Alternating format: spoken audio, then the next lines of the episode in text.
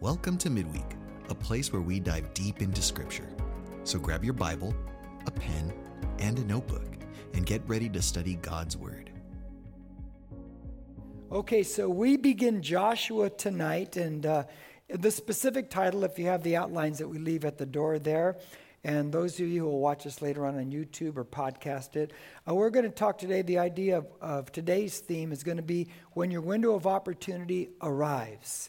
And we're only going to cover, and by the way, um, I'm going to go slower in Joshua than I did through Daniel, uh, if that's okay. And even if it isn't, it's going to be okay with me, all right? Um, to give you an example, it'll take me three weeks to get to ch- through chapter one. So we're going to move that way. I know for sure chapter two will take at least two weeks, uh, but we'll see how that goes. So I'm going to move slow because there's just a, there's a lot of application that I can pull from these chapters. And I'm, if you know me by now, you know I'm a very much an application type preacher teacher. I like to give application to the scriptures. I like to take it, give you the what, and then tell you this is how it works in your life right now. Because if it's not working in my life right now, I just, I'm very utilitarian. It's got to be very practical. Uh, and so I look at things that way. Now, to begin tonight, I remember I was about, uh, this was 1983, and I was about 27 years old. I was really young, okay? Can anyone even remember that age? And I, it's been a long time. And, but I was, uh, and, and, and most of you know this, but let me just use this for the example. I, I played the part of Jesus in this annual play in Corona. How many of you remember that play back in the 80s? You, yeah, okay. So I played it for 11 straight years. And uh, like I've told you before, somebody asked me, Will you ever play that part again? I said, Jimmy will never wear a diaper on stage again, okay? That's not going to happen. The files are closed, it's over, all right? But I played it from 1980 to 1991.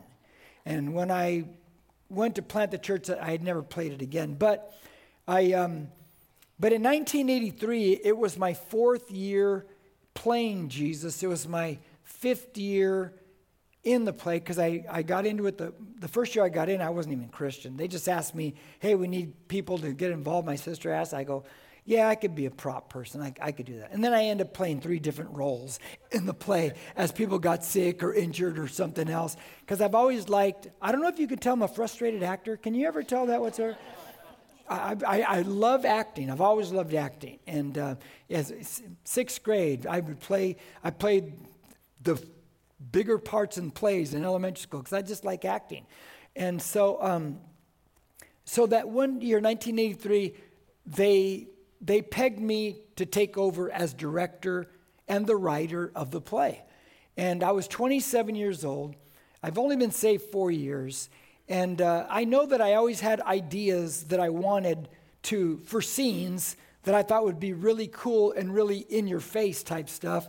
And I thought, okay, I'll, I'll do it. A little tentative. But as, as I was stepping into this, you, I, I, I, was, I was afraid. And let me tell you why I was afraid, besides being young. I was afraid because I was stepping into the shoes of someone who had been the director from the get go. This person started the plays, this person wrote the plays, this person was a big personality. You ever met somebody that they can make you feel like you're their best friend in 10 seconds until they turn to the next person and that's their new best friend? Well, that, that's, that's the way this, this person is. And it's Pastor Fred Rodriguez from Elsinore First Assembly. And, uh, and so trying to step into his shoes, I was, I was scared. I, I was really, really nervous. Because how do you follow the guy who basically is the legend in these performances and putting it all together? And I can vividly remember the very first time we're going to have practices. I'm going to be the director. I'm standing behind an altar at this certain church in Corona. It's the first, the old First Baptist building. Anybody know the old First Baptist building on 8th Street? I was standing back there because we rented that to be able to practice, and people were outside. And I remember I was scared out of my mind. I'm just a young 27 year old. Who am I to even do these things? But here's the thing I want to pull from that. Even though I, am stepping into the legend shoes, um, the window of opportunity opened up for me. I mean, it was a moment in time when it's like, okay, Jim, we're pegging you. We're, you're the guy who's now going to direct this thing. And so when the window opened up, I just stepped right into it, you know, not knowing if it was I was going to be successful or be a, a failure or what. And I say that to say this because I think every one of us, when we've lived a while, have you ever noticed that every so often in your life, a window opens up? An opportunity that you weren't even looking for. You're glad it did, but you weren't looking for it. But we have Joshua. As we begin, Joshua, all of a sudden, this moment ar- ar- arrives in his life the window of opportunity. God calls old Josh, he's going to follow the legend, and the legend is Moses. He's going to take over for this guy. And, um, you know, I, if I'm Joshua, I would be really, really, really nervous about the whole situation. He doesn't seem to be because, you know, God's telling him stuff. So we're going to look at this Joshua, and we're going to look at more of this idea stepping in the legend shoes and windows of opportunity opening up.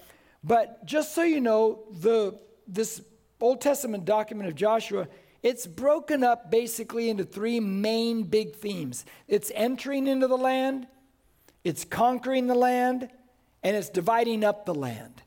And that's what it's what it's broken up into. So, we're going to begin tonight with a major event that has taken place. So in Joshua chapter 1, if you're there, read verse I'll read verse 1 and it says this. Now it came about after the death of Moses, the servant of the Lord, that the Lord spoke to Joshua the son of Nun, Moses' servant, saying, Now you stop right there. And the first thing that catches your eye, it basically is that Moses is what now? He's dead. He is gone. It's over. Now, you've got to think about the magnitude of this statement in the time of what is going on and what is taking place at this time in history for Israel. Moses now was told by God, Go up to Mount Nebo. Some of you have stood up there at Mount Nebo. It's in modern day Jordan. We got to stand there about four years ago. And, uh, but he's going up there. He will watch the nation cross into the promised land. He doesn't get to go in. We'll share why in a second. Now, think about his life, though, because Joshua's stepping into the shoes of this guy. Moses is the guy that called on 10 plagues on Egypt. Is that impressive or what? Moses stands at the Red Sea and he says, Stand back and see the salvation of our God. And boom, the water parts. Is that like very impressive or what? Oh, you better believe it. Moses is the guy who comes down from Mount Sinai, spending time face to face with God, carrying the Ten Commandments and all the law. And he sees all the sin there and he throws the law down because they've broken the laws as they're sinning around the golden calf and all that. Coming down talking to God. Is that impressive or what? You better believe it. Moses is the guy that spoke, uh, I'm sorry, that hit the rock that first time because there was no water and water comes out of the rock. That's like super impressive, guys. And then Moses, the guy, when they're complaining about food, he calls to God and God sends manna from heaven, and people get food every morning outside their tent six days a week, and they pick up twice the amount on the sixth day, so they don't have to pick it up on the seventh day because it's the Sabbath rest. Is that impressive? And by the way, that fell for all the years through the wilderness wanderings, almost 40 years, and it didn't stop till the day they went into the promised land. That's like super impressive, huh? And so here's this guy, Moses, and it says, Moses is dead. He's the only leader that this infant nation has ever known, and now he's gone. But let's see, so you understand Joshua, what he's walking into. Let's see what the people felt, what they did after Moses dies. Look at, just back up a few, cha- a few pages. Look at Deuteronomy 34, and I'm going to read verse 7, 8, and 9. Now, watch the reaction of the people when Moses dies. And it says this in verse 7 Although Moses was 120 years old when he died, his eye was not dim, nor his vigor abated. Now, somebody one day may tell you, ha, people couldn't live that long. Yes, they could. Who says they couldn't have? And the reason why our lifespans have gotten shorter and shorter is because the toll of sin on humanity. One sin entered the world, corruption came into the world. It's a fallen world. You don't expect things because to live as long to be as good. Because remember, we were meant to live forever as humans. Anyone remember that from the beginning? But now the time span of life is shorter and shorter. Now we live in a day when medicines and things help us to live a little longer than they did 150 years ago. Praise the Lord that. Amen. Now, verse 8. So the sons of Israel, so Moses died. The sons of Israel wept for Moses in the plains of Moab 30 days. Then the days of weeping and mourning for Mo- Moses came to an end. Now Joshua the son of Nun was filled with the spirit of wisdom. For Moses had laid his hands on him, and the sons of Israel listened to him and did as the Lord had commanded Moses. How many days did they cry for Moses after Moses died? 30 days. That is a long time to weep and mourn. I mean, because this is the guy, this was the one. But for Joshua, he's following the legend that everybody's crying about and everybody misses. And now he's the one that have to take the people. Now, I got a question for you. They're going to go in the promised land. This is what they've been shooting for for 40 or almost 40 years. Could there be a worse time for their main leader, Moses, to die? Think about it. He's taken them all the way. There's the land. He's our guy. He's dead. It's like the worst time for Moses to die. But not in God's economy. Not in God's economy. God's got control of everything. Amen to that one? Now, let me give you a bullet point if you're taking notes. There's your first one. God commissions new leadership to lead a new generation. God commissions new leadership to lead a new generation. Now, what happened to the first generation of the Israelites that came out of Egypt? They died in the wilderness, did they not? They died. And the reason they died is because they cried and complained, take us back to Egypt, because remember, the, the 10 spies gave a bad report. And so they don't want to go. And so God says, You don't want to go? Then guess what? You're not going to go. So that died off, and now there's a new generation, and now there's a new leader who's going to lead the new generation. It always works that way because the new leader understands the new generation of people. Look, can I tell you something honestly? It used to be, and I've watched this flip in the last five years. It used to be that, you know, and before COVID, we ran three services. We'll get back to there again. We're in two right now. We're going to get back there, don't worry. But um, because we are growing and growing back in, um, and we do have a lot of people watch online. But here's the thing it used to be that first service, no offense, but you were the real flat emotional service. It was rough, okay? It was rough. Second service, lively service. Third service, semi lively. But second service, I could relate to you guys all the time. I'm older now. And now, guess who the lively service is? First service. Because the things that I say to you, we understand each other, don't we? You understand my humor, the TV shows I watched, the songs that we listened to. We understand all those things. So it's like, you guys are like my peeps now. don't tell second service if you're second service people, don't give the secret out, but first service, a lot more fun. Even though it's smaller, it'll always be the smaller services, even but second service is bigger, always be bigger, later services always bigger. But it's I can relate to you. And I think it's because I'm older now and I can relate to us semi-older people now, I'll say it that way, okay? but you know that's just the way it works you, you, you leader, certain age groups can reach certain age groups any amen to that one now let's let's let's move on here we're still in we're still in verse one okay now, why was Moses not allowed to go into the promised land? Why does he have to die before they go in? Well, keep your marker right here and go into Numbers chapter 20. You guys want to see why, right? Okay, Numbers 20. And I know some of you know it, but for the sake of the rest of us, let's just see this because this is a Bible study and we will cross reference. And I love to hear the pages turning, which I don't get to hear on Sunday mornings because they all use phones now for Bibles. You know, I just pretend in my head I hear pages. Uh, Numbers 20. Now let's see why Moses doesn't go into the promised land. Look at verse In chapter 20 of Numbers, verse 10. And Moses and Aaron gathered the assembly before the rock. Because this is the second time they're complaining about no water.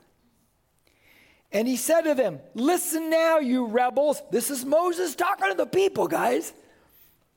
Shall we bring water, forth water for you out of this rock? Then Moses lifted up his hand and struck the rock twice with his rod, and water came forth abundantly, and the congregation and their beasts drank. But the Lord said to Moses and Aaron, Because you have not believed me to treat me as holy in the sight of the sons of Israel, therefore you shall not bring this assembly into the land which I have given them. So Moses goes to God. He's already years before struck the rock. God said, Strike the rock and water will come out. And it did. But this time, years later, there's no water, and he goes to God. And God says, Speak to the rock. And Moses comes back to the people. And he says to them, You bunch of rebels. Is he irritated with them? Yes. He's irritated with his congregation? I have no idea what that feels like. just, just a few people. No, I'm joking. But he said, but notice what he says. He says, Shall we bring water for, from the rock for you people? I did, uh, last time I checked, Moses never had any power to bring forth water. He's just a guy. He's like me. He's just a guy. It's God that brings forth the water. But he's acting like he's more than he's all that, right? And so what does he do? He hits the rock. Not just once, he hits it twice. But God said, Speak to the rock. And by the way, he hits it because he doesn't want to bring forth water. Once he hits it, what happens? Water still comes forth. Because that t- teaches us you cannot stop the blessing of God in other people's lives. You think you can, but no, you can't. God's going to bless them no matter what. He's going to do what he's going to do. But you don't strike the rock because you already struck it years before, which is a beautiful New Testament picture that Jesus died one time. He took the beating once for all. Amen? He doesn't have to do it again. It's a done deal. But because Moses does that, and in of all, he doesn't respect God, so guess what? You're not going in the promised land. You're not taking the people in. Let me tell you what, what, what this means, or an application. It's always a worse judgment for the main leader. And it has to be that way. Because the main leader is the, is the leader, he's the example. And he's got to live a certain way because he's leading the troops and he's leading the church. So a leader has, the main leader, they live, live higher standards. They have to live that way. And he blew it. He hits, he hits that rock and he disrespects God in front of everyone. I mean, you remember earlier in Moses' life when he's going to go back to Egypt, God almost kills him. Remember that? He didn't circumcise his kids. So you got to live certain ways as the main leader or a high level leadership in the church. Now, let's go back to Joshua. Joshua chapter 1. Uh, look, at, um, look at verse 2 now. Yeah, we're really making strides forward here. Here we go. Moses, my servant, is dead. It's God speaking to Josh. Now, therefore, arise, cross this Jordan, you and all this people, to the land which I am giving to them, to the sons of Israel. Bullet point, second one. Here we go. Joshua is a complement to Moses. Joshua is a complement to Moses. He says to Joshua, Therefore, arise and cross this Jordan. Now, Moses got him there, Joshua's taken him in. Moses brought him out, Joshua's taken him in. Always know that God brings us out to bring us what? To bring us in. He'll always do that. If God brings us out of somewhere, He's doing it to bring us in somewhere. Now, there may be a little bit of stalling out in the middle of it, but he's going to bring us out to bring us in. And this is where they are right now. They've been brought out uh, to go in. Now, why is Joshua a complement to Moses in this whole transaction of going into the promised land? Here's why it's beautiful symbolism, and it really. Uh, it's really applicable for our lives. Now, keep your marker right here and turn to John chapter 1. Go to John chapter 1 in the New Testament for this, uh, to see how it all plays out symbolically. In John chapter 1 and verse 17, Watch what it says. For the law was given through who? Through Moses. Grace and truth are realized through who? Jesus Christ. So the law is given through Moses, but grace and truth, grace, emphasize that, is given through Jesus Christ. You catch that right there? Okay, let, us take that idea now. So Moses represents the law, Jesus is grace. Okay, hold that thought, turn to Romans, go to your right a little bit, Romans chapter 8. This is where the complement, how they complement each other. Now, when you're in Romans 8, say I'm there. Okay. Look at verse 3 and 4, and it says, For what the law could not do. Now we find that the law can't do something. And who does Moses represent? He represents the what? The law. Now it can't do something. For what the law could not do, weak as it was through the flesh, God did sending his own Son in the likeness of sinful flesh and as an offering for sin. He condemned sin in the flesh. Verse 4 so that the requirement of the law might be fulfilled in us, who do not walk according to the flesh, but according to the what? The Spirit. Now, he says the law couldn't do something but Jesus Christ could do it, and Jesus comes and he gives his life. He came in the likeness of sinful flesh. Now, let me, let me try to piece this all together for you. Moses, or the law, is represented by Moses. The law couldn't take you and I into the promised land, couldn't save us. Is the law good? Say yes. It's very good. But what the law does, is the law points out to me and it reminds me of every time I break the law. You ever notice that? How many of you just refuse to drive the speed limit on the freeway? Okay, I knew I had rebels in here. And, and so and so you see that sign that says, say, 70, and you're driving 78, 80 miles an hour.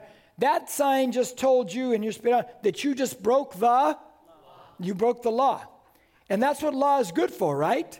It gives you parameters. You do need laws, you do need curbs, but the law will only show you how much you fail to keep that law. And so the law will always tell you that you'll never be good enough, you'll never be holy enough to get your way to God. It's never going to happen. So the law teaches you that. So because of that, Moses, the law, could never take you into salvation. Are you seeing the picture now? Could never take you in. So, what has to take you in is Jesus Christ comes along. And he's the one who dies on the cross, sheds his blood, and it's the blood of Jesus as we put our faith in him and the provision to us. Here comes our faith to him and grace to us and washes away our sins. Jesus is the one that can take us in because it's his life laid down for us that washes away all of our sins that we realize that we have because we've broken the, the law. Does that make sense? So, this is the way the complement goes together. Joshua, his name Hebrew is Jehovah is salvation. Symbolically, now, in this respect, Jesus, the Greek equivalent of Joshua, the name means Jehovah is salvation. That's what it means. And so now, when you see the complement that Moses, the law represents, eh, Moses represents the law, he couldn't take you in, he couldn't get you there. So here comes God as our salvation, Jesus Christ, and He can take us in to heaven. He could take us in to salvation. And that's a, so therefore they complement each other. Did I make sense on that whole issue right there? So that's what John, he's, he's taking us in. Now, bullet point, next one, next thought. The leader may die, but the work of God lives on. The leader may die, but the work of God lives on. Now, let me take you back in time because many of you are my peeps from the past, all right? Um, in 1975, can anyone remember 1975? One of the greatest movies of all time came out that year, and that's the movie Jaws. That's right. Does anyone remember seeing Jaws at the theater when it came? You're, don't raise your hand. You're too young. You couldn't remember that. Uh, yeah, I was. You were no, you weren't there. No, I saw it at the theater. And how many remember at Tyler Mall, where the bookstore is, that used to be the theater right there. They tore that building down, they built the bookstore, and then they built another theater, the AMC, over at, well, I called it Tyler Mall. old timer. Um, Galleria is the new name now. So I remember Jaws came out and we went to, to see that movie, and the line was around the building. I'll never forget that. I'm 19 years old. I can't even imagine being 19 again. But we go into that theater, we watch the movie, and my gosh, we were terrified out of our minds. And I remember, remember the slogan? You'll never go back into the water again. Anybody remember that? Me and my buddies, it's, it came out in May. Summer's coming up. And I remember we'd go body surfing at the beach. This is what we did. We'd go to Newport and we'd go body surfing. It took me about two weeks before I ever went back to New. I wasn't going to go back because you're right. I'll never go back in the water again. Thanks, you know. But after that movie and after I finally got over it, and went back in the water, I, you know, it, it made me curious about great white sharks. You know, and so you'd read up little things about great white sharks here and there. You, and, and I found out about their teeth. And remember that one scene in Jaws where Richard Dreyfuss dives in the water to look at that hull of a boat? Anyone remember that? And there's that kind of bite through the boat right there. And there's a tooth. Remember the tooth? And he's got the tooth, and then the guy, the dead guy inside, the head pops out. Remember that right there? I don't mean to scare you, but we need the illustration tonight, okay? And it pops out, and he drops the tooth. The tooth goes to the ground, the, the great white tooth, and, and he doesn't have it. And of course, but it, you know, later on I would read that when a great white would lose a tooth, that he's got all these rows of teeth. How many wish they had that? And then the next tooth would just pop up right into place. So the great white, once he loses a tooth, he doesn't sit there and say, Oh, that's it, I can't hunt anymore. Uh, I, I might as well retire because if they stop swimming, they die. But no, just another one pops right into place and he keeps on swimming and he keeps on hunting and he keeps on eating. Isn't that great? The way God made that guy? I like that. Now, that's no different than leadership. Every one of us in this room, we're all temps. Did you know that? If you're retired, you walked out that day and somebody took your spot Monday. Isn't that awful? And you thought you were irreplaceable. we're all temps, every one of us. We're here for a time, we do what we're supposed to do, and then at some point the end comes for all of us. And somebody steps into our spot and takes over for us. Just like that, too. Pops right into place. And that's, and, and that's exactly what's happening right here. I mean, Joshua, he's the tooth. He's stepping right in. They're not going to miss a beat. Because God, and by the way, if you are, um, this, this popped in my mind, and I always tell this to leaders because this is a struggle for leaders. Leaders can lose some of their best leaders underneath them. They decide to move on. Somebody offers them a position somewhere else. You ever lose somebody who works underneath you that you wish, man, I didn't want to lose that person? Anybody ever heard that? It's like the worst. But you've got to remember one thing, and I tell leaders this all the time that um, when King Saul was going down, when he was dying, you have to remember that years before that, like over 10 years before that, King David was already anointed to take that spot. Never forget that. You know, that has saved me so many times in ministry. The trust of God to know that God is in control of everything that even if a leader leaves or moves on, God already has someone else to take that spot. The tooth pops right into place. And that gives you great peace that you can just relax and know, no, God, you, you got this thing. You got this thing. Now, it says, go back to Joshua. It says in verse 2, he tells him, arise and cross the Jordan. Did you catch that in verse 2? Josh, get up and, and write. You could say it like this, though Josh, arise, cross the Jordan. Moses is dead. I want you to think about that. Arise and cross the Jordan. Moses is dead. I want you to think about those ideas right there. How many people get stuck in sadness, get down, get depressed because something went south? Moses is dead. Everything's gone bad. What am I going to do now? And too many people get locked in that mentality and they start staying by themselves, sitting home watching TV, eating bonbons, something. But what do we need to do when things like that go south? We need to arise and cross the Jordan. We need to get up, move forward with our life, because God still has a lot of good stuff for us in our life. Amen to that one? Because if you sit there by yourself, if you retreat into your own world, it's only going to get worse. How many know if you stay in your own head, it only gets worse? It only gets worse. Now, new big question Did Joshua campaign for the position? No, no, he didn't. He didn't sit there and go, wow, thank God, 40 years I've been waiting for this spot. Finally, the old guy keeled over, man. I've been waiting so long. He didn't do that, did he? He didn't campaign, campaign for anything. He just did what he was supposed to do because God's kingdom is not about campaign, it's about calling in life. Amen to that one. Now, next bullet point, and that's this there are appointed times. Now, do you understand why I had to go real slow in Joshua? There's too much application.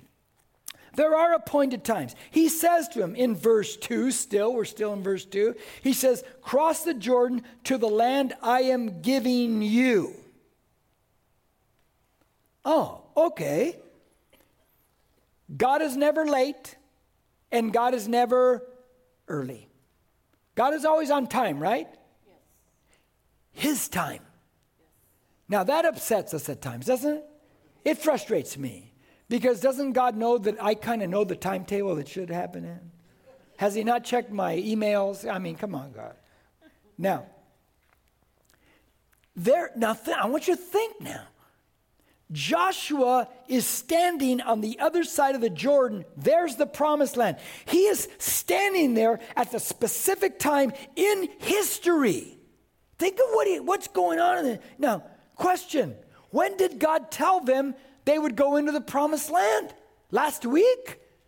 Three months ago? No. You have to go back to Genesis chapter 12 when he first speaks to Abraham. Then you go to Genesis 15 where he says, Your people will be slaves in another land for four generations. Then they're going to come out. You have to go back to all these times. Now, you think about this. Joshua, and, and by the way, that's like 2000 BC, 2100 BC. Joshua is standing here at this moment in time. Do you know what year it is? Thereabouts in history? It's 1408 BC. 1408 BC. Now, hold the, the math because I want to give you something that I think is important that has nothing to do with the study, but I think you'll like it, okay? All right? Keep your marker here. Now, how do we know it's 1408 BC? How do we know these timetables? Turn to 1 Kings chapter 6. A little bit to your right. You don't have to go real far. Go to 1 Kings chapter 6. Now, watch this. This is just a free one. If you want to tithe twice Sunday, I get it okay on this one. Now, look at verse, chapter 6 of 1 Kings, verse 1. When you're there, say I'm there. And I want to move forward till everybody's there. Are you there? Okay. Now, look at this. Look at this. This is the dedication, construction of the temple. Now, now it came about, verse 1. In the 480th year after the sons of Israel came out of the land of Egypt.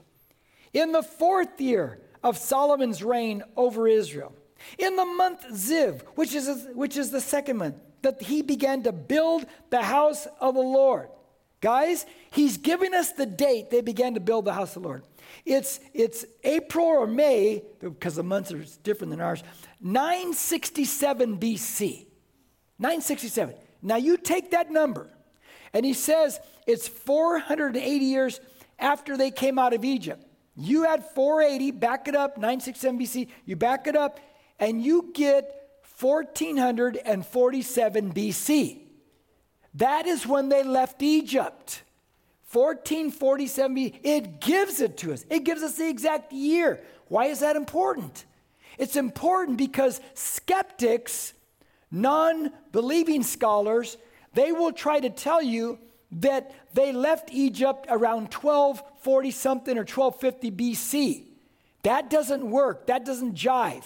Because if you go at that date, then the archaeology that they find in Canaan's land doesn't fit with the time frame. It doesn't fit at all. But when you go with the correct number, 1447 BC, of which it's telling us, then all the Jericho, the burning of it, the archaeology fits with 1447 BC. It doesn't fit with 1247 BC. So you always remember that, that this is the proper time frame. Now, let's get back to Joshua. That's a free one, like I said. Now, so We know that Joshua is standing there. They're going to enter in. It's 1408, 1407 BC, something like that.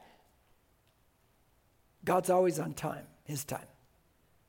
God tells it to Abraham about 2000, 2100 BC.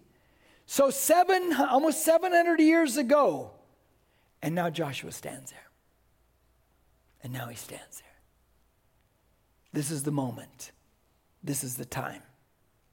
God's never late, God's never early. God's got the time down. And he's about to go in. And God has an appointed time for every one of the promises he's going to fulfill to every one of us. He's never late, he's never early. He's right on time. Now, next big question. Why does Joshua get to take him in? Why not Curly, Moe, and Larry over there? Why Josh? Why, why, why, why this guy? I can tell you why. Because look at verse 1. It says that he's the servant of Moses. The word servant there is the idea of a person serving in the tabernacle of God. So he's a servant, guys. But also, I want you to think about Joshua. Has Joshua been the general leading the armies in battle, traveling through the desert? Yeah. He's the guy down in the field and uh, with the Amalekites, of which we'll talk about. Uh, oh, this this Sunday. He's down there when Moses has to lift up his hands. Remember that? And Joshua's down there leading the battle. He's that guy. He's learning war. He's, the, he's a warrior. So he's, he could take them into the promised land. He knows how to fight, he knows how to lead troops. So he's that guy. He's been doing that day in, day out. But let me tell you something greater about Joshua servant, warrior, but here's a big one. They get out of Egypt and they make a golden calf because they think Moses is what? He's got to be dead. He's been gone 40 days. So they're out there, and guess what? They don't know what to do with freedom, do they?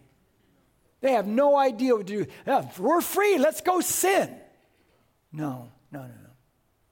No, it's time to take responsibility for your life. You're set free to take responsibility for your life. So they're down there, they make the golden calf, they sit down to eat, they rise up to play, and the idea of play is like sexual play. It's a massive orgy going on. They're going nuts. Moses is up on the mountain having a great experience with God. They're down in the valley going out of their minds, except the Levites. They're not joining in. Where's Joshua? Let me tell you where Joshua's at. Let me tell you where he's not at first. He's not up on the mountaintop. He's not having the great experience with God like Moses is. He's not down in the valley sitting with everybody else. He's standing on the side of the mountain. 40 days and 40 nights waiting for Moses. You ever been there? Oh, so and so's having a great experience with God. Like, I wish I was having that experience with God. But I sure don't want to, and I'm sure they're not going to jump into sin like I see people that. I'm standing here on the side of the mountain, and I'm waiting. And I'm just waiting. And I'm just waiting. Why is Joshua the, the, the right choice? He's the warrior that won the battles. He's the servant of God, servant of Moses. And he's waited and he's done the right things while he's waited on the side of the mountain. That's why he's the right guy. And so when the window of opportunity opens, here he comes. He steps right into the situation. Now, where am I at? Okay, here we go. Joshua chapter 1, verse 3. Every, God continues. This is God speaking. Every place on which the sole of your foot treads, I have given it to you just as I spoke to Moses. Can you imagine Joshua hearing that? Everywhere you step, Joshua, in that land, it's your. I give it to you. Man, that'd be great. Bullet point. The land is yours, but you must go take it. But you got to go get it, man. You got to go take it. Every place where your foot treads, in other words, you got to step in that land. You got to walk in that. Every place where you step, you got to go in there. I'll give it to you. But you got to go in there. You got to go get it. Now, Is the promised land a picture of heaven? The answer is no. Because there's no enemies in heaven. There's no enemies in heaven. It's a picture of the abundant life on earth in Jesus Christ. Amen? And please get money out of your mind, American Christian, because we default too quick to just money and think that's the answer. No. The promised land for us could be some money, but I don't think that's it per se. Don't you enjoy having inner peace? I like that. Don't you enjoy having a marriage where you're just not fighting and you get along and you enjoy each other and you work out your deals together and just, isn't that great? I kind of like that. Isn't, isn't it great to, you start to understand yourself and you see how, where the things you've learned wrong and the issues of your life, and you start to break old cycles in your life and you implement new biblical cycles so the next generation of who of your coming after you will can live a better life than you did? Anybody? Uh, that's abundant life to me. I, I, I love that stuff right there. Isn't it great to have confidence inner security? Isn't it great to know that you know you, that you don't have to be afraid of death? That when you die you know where you're going. In fact you can live forever. There's some there's that thing inside you that's so it's going to live forever. Isn't it great? Isn't it great that during COVID, you didn't have to be afraid? Because this is just physical. It's going to disappear one day, whether it's COVID or old age or whatever. You're going to live forever. So I didn't understand. I go, what's there, what are Christians all afraid about? Well, what's the answer to COVID? The answer is the resurrection of Jesus Christ. When you die, that's where you go. Isn't it great to, to be able to have that, that peace? That's, that's abundant life. That's abundant life. And that's what Jesus gives us. Now, tells Joshua, the window's open, Joshua. There it is. But you got to go get it. There's the line, but you got to go get it. I will never get tired of saying what I'm going to say next, and I'll keep saying it because I want people to know where I stand on things, and I want people to know biblical patterns, not the insane cultural patterns. Any amens? Yeah. You got to go get it. I, I, I fear for too many people because of the brainwashing that says that the government has to give to you or, or some nice people have to give to you. They got to help you and give it to you and give. No. No. You got to work for it. You got to go get it. Don't tell me you don't have opportunities. Yes, you do. You got to go work for it. You got to go get it. Because if you don't, Jesus said to the one person who had the one talent and buried it and did nothing, he said, Take the talent away from him and give it to the guy who doubled it. Jesus said that. Jesus said that. He would not fit in in this oppressed, oppressor mentality, psycho culture we live in now. He would not fit in here. And I want, whether it's here, watching me, podcast, you got to go get it. And don't look around for people to just give it to you. You got to work hard and you got to go get it. That's Joshua. You got to go get it, Joshua. It's there, but you got to step in there. You got, I've given it to you, but you got to go get it. You got to go get it. Now, let me, let me, let me tie it up now. Moses is dead, and Joshua is the new leader. Can you hear the cries 3,400 years later? Oh, I, I just wish it was like the old good old days with Moses. I want to go back to the good old days. It, when Moses was here, Look, the good old days were good, right? At least most of it. But when people want to go back to the good old days and they dwell in the good old days, no, no. It's that mentality that will destroy your business. It will destroy a church because you just want to go back to the way things were, and society is moving past you. And you better remember that. I don't have to name all the stores in our lifetime that we've seen go under because they got stuck in a time period and they didn't move forward. One of the things as a pastor of a church that I do battle from time to time is people want to go back to the good old days. I liked it too. Who didn't like it? But those days came and they went, and there's new things and new ways, and, and you just do stuff different. And you got to remember that. But I could hear the cries of the people. Oh my gosh. No, that's where churches go to die. Good old days were good, but they're gone, and there's other things now. Now, is the last thought. there will be good days in the future for Joshua. They don't have to think about the good old days. And I want, I want you to think with this last thought. Moses parted the Red Sea, did he not? God did it, but he was the vessel. What they don't know, and we'll talk about this, I think more next week, maybe, maybe the week after, is that Joshua is going to part the Jordan River. They don't know that yet. Joshua didn't even know that yet. We haven't read enough yet. So there was good old days in the past, man, the Red Sea. Yeah, but there's some good old days coming, man. Because the Jordan River going to be parted. And we're going to march through that thing. And we're going to have new experiences in God if we choose just, let's just go get it and let's go do it. Amen? Let's pray. Let's pray. Thank you, Lord.